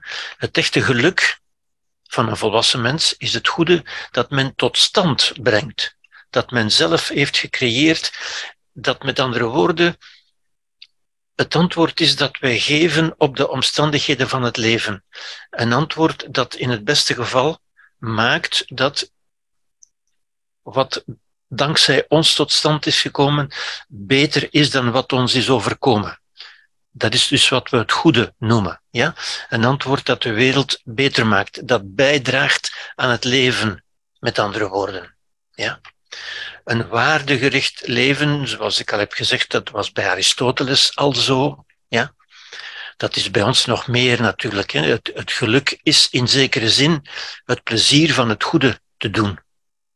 Ja? Maar het geluk is dus een duurzamer plezier. Dat is niet een bonbon die men opeet of, of iets waar men aan deelneemt, een kortstondige activiteit of een bezit, maar iets wat men doet omdat men het is. Ja? Een waardegericht een waarde die men in het leven brengt, of meer in het leven brengt, ja. Goed doen is ook zijn eigen doel, met andere woorden. Waarmee ik bedoel, je doet dat niet voor nog iets anders. Je wil daar niks mee bereiken. Het is het laatste doel.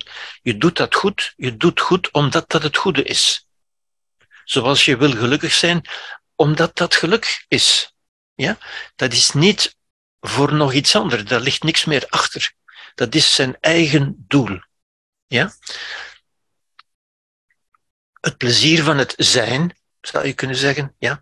Een moreel, een spiritueel plezier versus een kinderlijk plezier. Het kinderlijk plezier is dingen die je in je mond stopt of, of spelletjes waaraan je deelneemt, uh, voetbal of zoiets. Ja? Een moreel plezier is omdat je het goede hebt gedaan. Ja? Plezier is het geluk van de dwazen. Dat is van La Rochefoucauld, Franse moralist. Plezier is het geluk van de dwazen. Geluk is het plezier van de wijzen. Ja, dat is weer zo heel, heel pregnant uh, samengevat. Ja. Wat zijn dan die waarden? Wel, ik zou drie waarden willen vooropstellen. Ja. Waarden die natuurlijk in zich andere waarden omvatten, bevatten, ja, maar die ik toch zou willen vooropstellen als essentiële ingrediënten voor het geluksbroodje dat we willen bakken, zou ik zeggen. Ja? kunstwerk dat we willen maken. En het eerste is, ik, ik ga ze even aan u voorstellen, ik ga ze daarna wat, wat meer uitleggen. Het eerste is wat ik zou noemen enchantment. Enchantment is een Frans woord of een Engels woord, enchantement of enchantment in het Engels, wat wil zeggen de verrukking, vervoering eigenlijk. Ja? Je zou het kunnen vergelijken met enthousiasme of verliefd zijn. Ja? Verliefd zijn op iets, dat wil zeggen er, je eraan overgeven, zoals je daarnet hebt gezegd. Iets waar je je aan overgeeft, waar, waardoor je enchanté bent, eigenlijk. Hè? Letterlijk betekent het betoverd zijn, de betovering, eigenlijk. Ja? Een tweede ingrediënt is de zinbeleving, waar ik het net heb over gehad. En ik denk dat de zinbeleving, ik denk dat dat met, met uh, Frankel en met Maslow duidelijk is, dat, is, dat hoort tot de hoogste waarden die de mens kan nastreven en waaraan hij het meeste geluk kan ontlenen, als hij die waarde mee tot stand brengt, zou ik zeggen. Ja?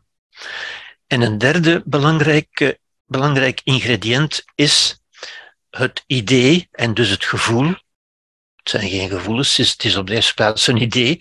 Ideeën leiden tot gevoelens natuurlijk, maar het is een idee, een overtuiging, een geloof. Het geloof in empowerment. Ook dat is een Engels woord natuurlijk, dat wil zeggen iets wat, de, wat u bewust maakt van uw power. Niet iets wat u power geeft, want niets kan u power geven, maar wat u bewust maakt van de power, de kracht, de macht die in u is. Ja? Met andere woorden, de, het geloof dat u dingen kunt doen. Het, het, het yes we can van, van Obama bijvoorbeeld. Hè? Ja, ik kan dat doen. Ik ben, ja. Um, in het Frans gebruikt men het woord empouvoirement. Dus het vergroten van het bewustzijn, niet van de power als dusdanig, maar het bewustzijn dat u eigenlijk altijd al power hebt gehad, maar dat u het niet hebt beseft. De power die in u aanwezig is, en zoals in elke mens, ook dat is onze gemeenschappelijke menselijkheid natuurlijk, ja. Iedereen heeft power, ja. Maar niet iedereen is er zich van bewust en niet iedereen gebruikt het op de goede manier. En ik zou zeggen, de intersectie van die drie, die drie samen, leidt tot welzijn. Ja? en ik zou dat even, om dat nog even krachtiger te laten doordringen, om dat nog even helderder te stellen, zou ik zeggen, ja, zou ik ze eventjes willen omkeren. En u zult onmiddellijk begrijpen het zal onmiddellijk duidelijker worden voor u als ik de omgekeerde waarden gebruik, wat dan het gevolg is. Ja? Ik heb het eigenlijk ook al gezegd, maar ik breng het hier nog even samen. Hè? Als ik in plaats van enchantment ga naar disenchantment. Disenchantment, dat is de ontgoocheling, de teleurstelling. Niks is de moeite waard. Er is niks waaraan ik mij wil overgeven, want niks is de moeite waard uiteindelijk. Er is niks, niks moois, er is niks dat mij enthousiast maakt. Ja. Zinbeleving, zinloosheid. Er is, het heeft allemaal geen zin. Het is zinloos. Ja. Ik heb geen zin om iets te doen, want het is toch allemaal zinloos. Ja. Empowerment, disempowerment. Ik kan er ook niks aan doen. Ik ben slachtoffer, met andere woorden. Ik onderga. En ik kan er niks aan doen. Ja. Die drie samen, ik hoop dat u het herkent, want dat zijn de drie dingen, de drie waarden, zou je kunnen zeggen. Ook dat zijn waarden. Het zijn dan wel negatieve waarden, maar het zijn waarden, het zijn dingen die men gelooft, ja, waar men waarde aan hecht, als, als waren het waarheden, met andere woorden. Ja. Wel, die drie, daarvan heb ik u net al gezegd, die drie, dat is de depressie. Ja, het onwelzijn, met andere woorden. Ja, dat is niet, ik zeg het nog een keer, zo, zo, zo krachtig als ik kan, dat is niet het gevolg van een depressie, dat is de depressie. Als je zo leeft, als je dat gelooft, dat is de depressie. Dat is niet het gevolg van. Ja, dat is de depressie. Ja? En als u dat zo ziet, dan ziet u ook, dan begrijpt u ook dat de enige echte remedie tegen depressie niet is uh, farmacologische middelen, maar wel empowerment, zinbeleving en enchantment. Ja? Als u die drie ingrediënten toevoegt aan uw broodje, aan uw recept, dan zult u een geluksbroodje kunnen bakken. Ja? En u kunt dus ook, ook dat is het nut van dit te zien als een recept, ja? U kunt u altijd afvragen, zoals ook hè, als u zich afvraagt welk antwoord kan ik hier nu geven, als ik terugdenk aan het schema dat ik over, over Frankel heb gegeven, kunt u zeggen, hoe kan ik in mijn antwoord meer enchantment, meer zinbeleving en meer empowerment brengen. Ja? Hoe kan ik die geluksingrediënten, als het ware, toevoegen om tot een beter geluksbroodje te komen? Ja? Oké, dus ik denk dat dit een basisschema is dat, dat ook heel, heel makkelijk te memoriseren en mee te nemen is. Ja. Ik ga daar even verder op in. Disenchantment. Dat zijn, dat is vaak de conclusie uit ongewenste ervaringen, zogezegd negatieve. Ja? Dat we zeggen die men als negatief beoordeelt. Ongewenste ervaringen. Ja? Ongewenste ervaringen, daarop kunnen veel mensen reageren met, ja, het leven is toch maar um, een, een, negatieve bedoeling, er is toch niet veel moois in het leven, maar dat zijn conclusies die mensen daaruit trekken. Conclusies van disenchantment. Ja? Daar, kan ik niet, daar kan ik niks moois in vinden. Ja? Max Weber zei was een socioloog, zei dat is de onttovering van de wereld door de verwetenschappelijking. Met andere, de, de verwetenschappelijking neemt eigenlijk de betovering, het enthousiasme, de verliefdheid, zeg maar, weg. Doordat de wetenschap alles verklaart en gewoon maakt. Ja? Marcel Gauchet heeft hetzelfde gezegd. Ik ga daar nu niet, niet verder op in maar dat is ook een interessante auteur natuurlijk, ja. Die zei, wetenschap verklaart, maar begrijpt niet. Ja. Tekens zijn of, of uitingen zijn, bijvoorbeeld, um, dat neemt de verwondering weg, dat neemt de glans weg, dat neemt de poëzie weg van de dingen. De wetenschap verklaart,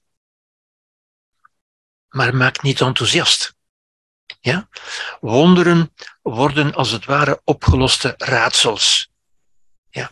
Met die bij uitstek wetenschappelijke uitspraak van dat wonder dat je daar zag, dat, dat, dat, dat, die verwondering, die, die enchantment, dat is toch eigenlijk maar.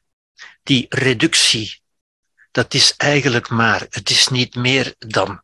Ja? Wij bidden niet meer om regen, want regen is geen wonder meer. Vroeger baden we tot God. Ja? Je, je bidt tot God, je wendt je tot God voor het onmogelijke. Ja? Voor het mogelijke volstaat de mens natuurlijk, volstaat ons verstand. En de regen, dat begrijpen we nu. Dus dat is geen, daar moeten we ons niet meer over verwonderen. Dat is geen enchantment meer. We begrijpen dat. En dat is heel gewoon. Ja? De regenboog is toch alleen maar diffractie. Dat we zeggen splitsing van licht in kleuren. Ja, we begrijpen dat. Hè. In die regendruppeltjes wordt het licht, zoals in een lens, in kleuren gesplitst. Dat is geen wonder. Hè.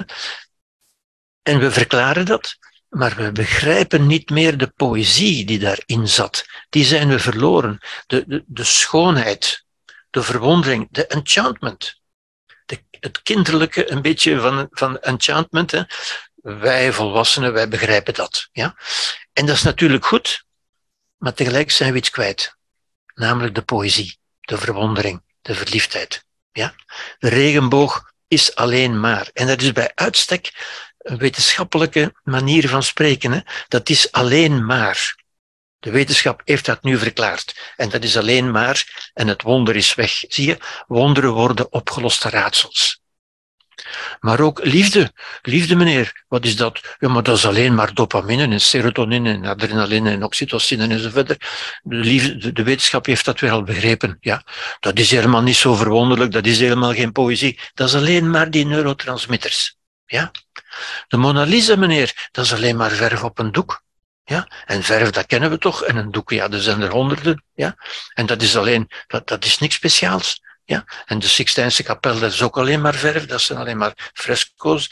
Dat is alleen maar. Zie je, dat reduceert tot iets gewoons.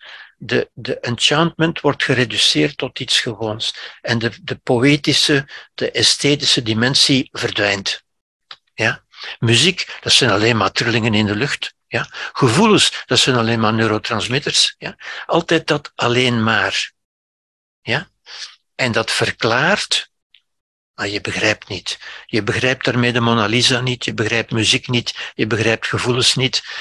De poëzie, het begrijpen, het menselijke is eruit weg uiteindelijk. En dat is voor een groot stuk, want wij leven in een wetenschappelijke samenleving, ja, voor een groot stuk de verklaring voor die disenchantment waarmee wij nu leven. Hè?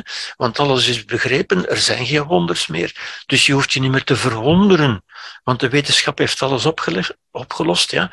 Ik weet het wel niet, maar, maar mijn wetenschappelijke buurman die weet het wel. Ja? Disempowerment.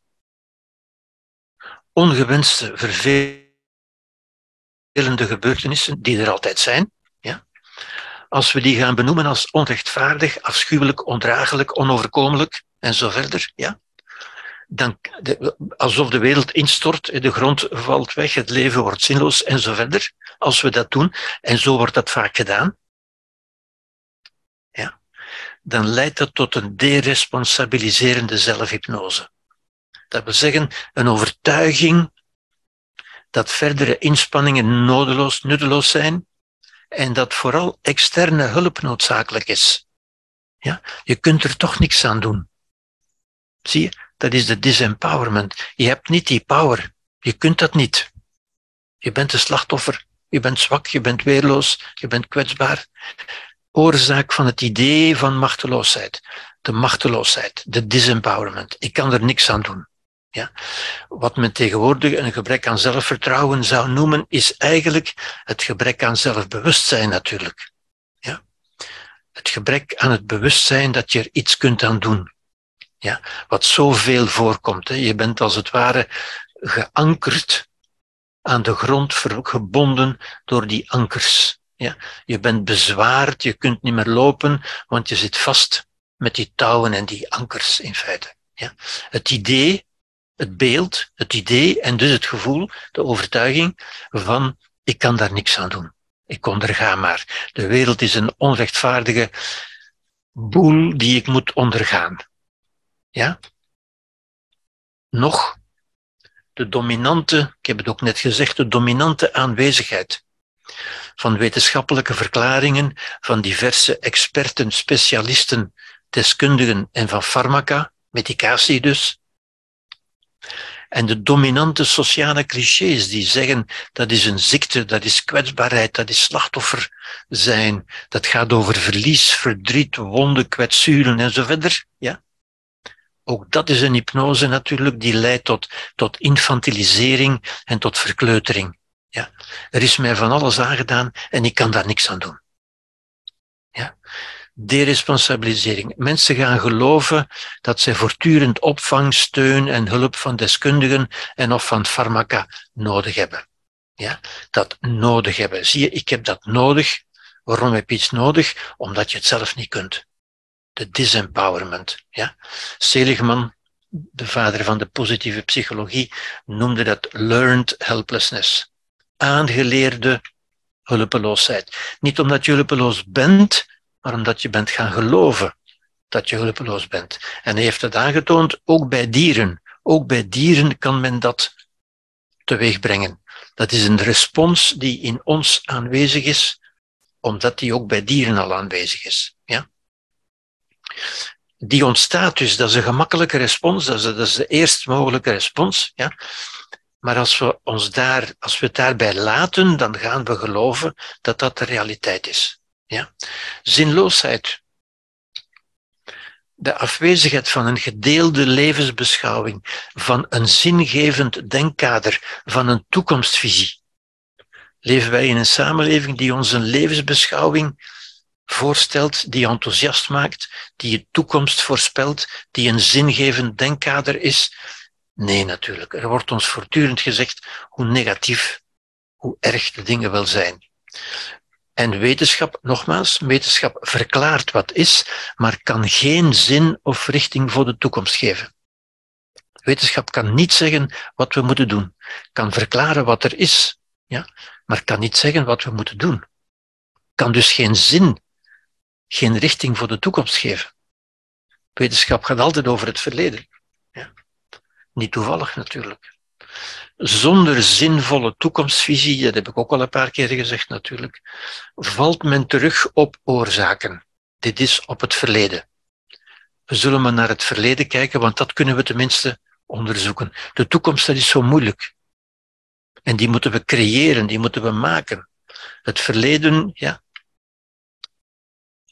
En op de hedonistische tredmolen, het, het, het zoeken van, en dat zijn de goedkope de goedkope zelfhulpboeken natuurlijk, die zeggen van ga maar gauw iets, iets leuks doen, onder de mom van zelfzorg, dat is zelfzorg, ja. Zorg dat je plezierige dingen doet, dat je het leuk hebt en zo verder, ja. Dat geeft, dat, dat zal wel leuk zijn, daar wil ik niet aan twijfelen, maar men noemt dat de hedonistische tredmolen, omdat dat eindeloos is, het ene plezier na het andere, nog een sauna en nog een restaurant en nog een vakantie maar die niet de leegte van het leven opvult, die met andere woorden geen geluk geeft. Ja. Zonder bezieling en enthousiasme dus. Ja. Zonder bezieling en enthousiasme ontstaat cynisme, verveling en onvrede. Ja.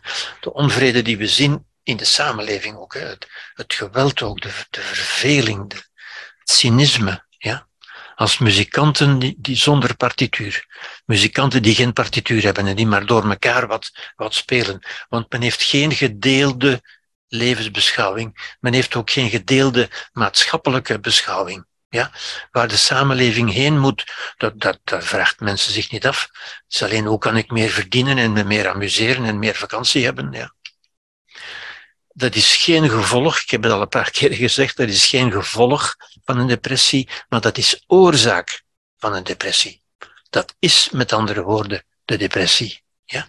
Dat soort denken, dat soort leven, dat is, dat is een levensstijl die we depressie zouden moeten noemen. Depressie is geen ziekte, maar is een levensstijl. Niet op te lossen met pillen. Ja? Als u, als u uitgekeken bent op uw levenspartner, op uw partner, als u er niks meer in ziet, als u geen plezier, als u er geen muziek meer in ziet, dan zijn er geen pillen die u weer verliefd kunnen maken. Ja, dat begrijpen mensen heel goed als het over een menselijke partner gaat, maar dat geldt dus ook als het gaat over de enige levenspartner die u hebt, namelijk het leven zelf. Ja? Er zijn geen pillen die u enthousiast kunnen maken. Er zijn pillen die u kunnen verdoven en die het makkelijker omdragen kunnen maken. Ja? Die de wanhoop gemakkelijker, waardoor u de wanhoop met de glimlach kunt, kunt tegemoet kijken, maar die maken u niet gelukkig. Er zijn geen pillen die u gelukkig kunnen maken. Ja. Zinloosheid, ja, het leven lijkt chaotisch en absurd, en absurd, zonder partituur, zonder visie, met andere woorden. Ja. Waarom doe je wat je doet? Als je dat aan mensen vraagt, dan is het antwoord vaak omdat het moet. Ja. Ik heb het daar in het begin ook al eens over gehad. Dat is eigenlijk geen menswaardig antwoord. Geen antwoord dat een volwassene waardig is. Maar dat is toch wat mensen vaak aanvoelen, zeggen ze. Ja? Ze voelen het zo omdat ze het zich zo vertellen. Dat is hun narratief. Omdat ze er geen zin in zien, omdat ze er geen zin in brengen. Ja? 70% van de werknemers vindt zijn werk zinloos. Dat wordt dan ook een job genoemd. Ja, een, een dwaas woord. Een job is iets voor een slaaf natuurlijk. Dat is een, dat is een klus. Dat is geen baan, dat is geen carrière, dat is geen roeping, dat is geen zingevende bezigheid. Dat is een klus, een job dus. En tegenwoordig wordt alles een job genoemd. Zelfs ministers doen hun job, zo gezegd. Niet het harde werk maakt mensen depressief of in burn-out, maar de zinloosheid. Ja. 70 procent, dat is een studie die onlangs is gedaan, een jaar geleden of zoiets, door een of andere, ik weet niet meer juist welke, een werkgeversorganisatie, Unizo of zoiets, denk ik. Vrij uitgebreide studie waaruit bleek dat 70 procent van de werknemers, ook die in leidinggevende posities, hun werk eigenlijk zinloos vinden. En het dus inderdaad een job vinden. Een job is een zinloze klus ervaring van gevangenschap. Ja? Omdat het moet, dat wil zeggen, ik heb geen keuze. Dat wil zeggen, ik ben gevangen.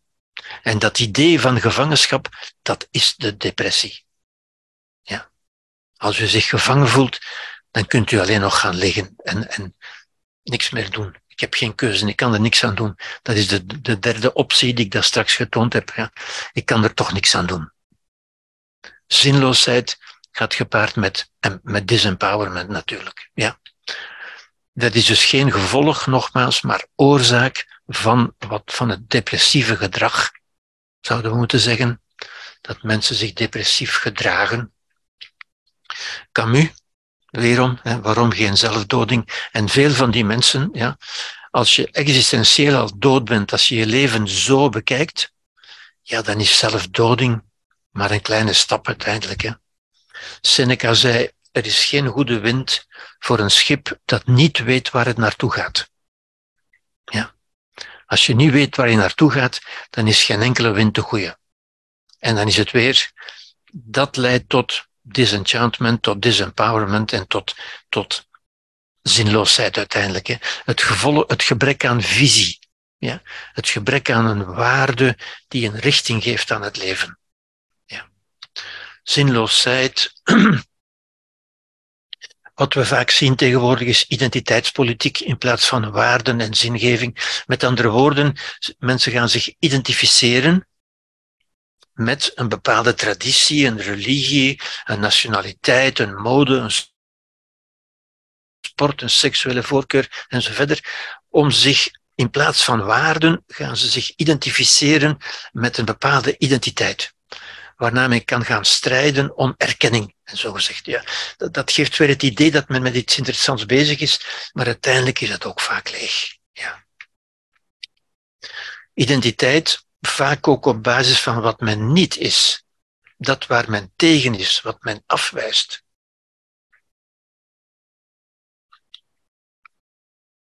Ik begrijp wie ik ben in de afwijzing, en dat is de negativiteit, hè?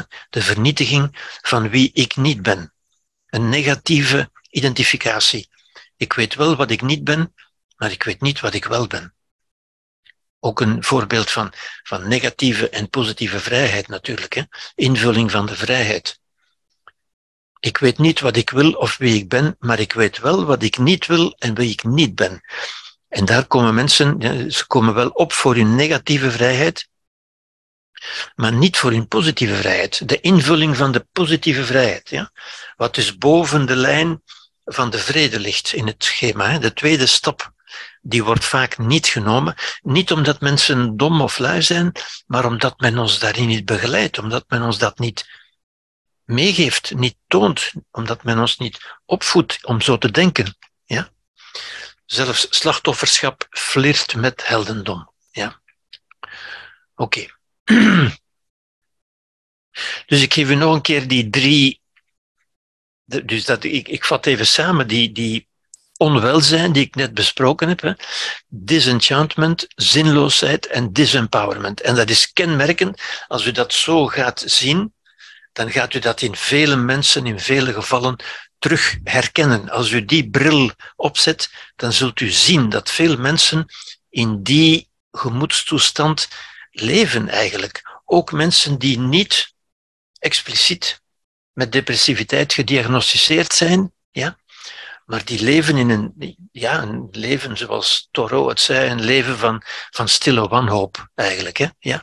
Van, van, van dofheid, van treurigheid, van, van, van permanente stress in feite. Ja? Op de rand van de zenuwinzinking, ja? om te verwijzen naar een bekende film. Ja?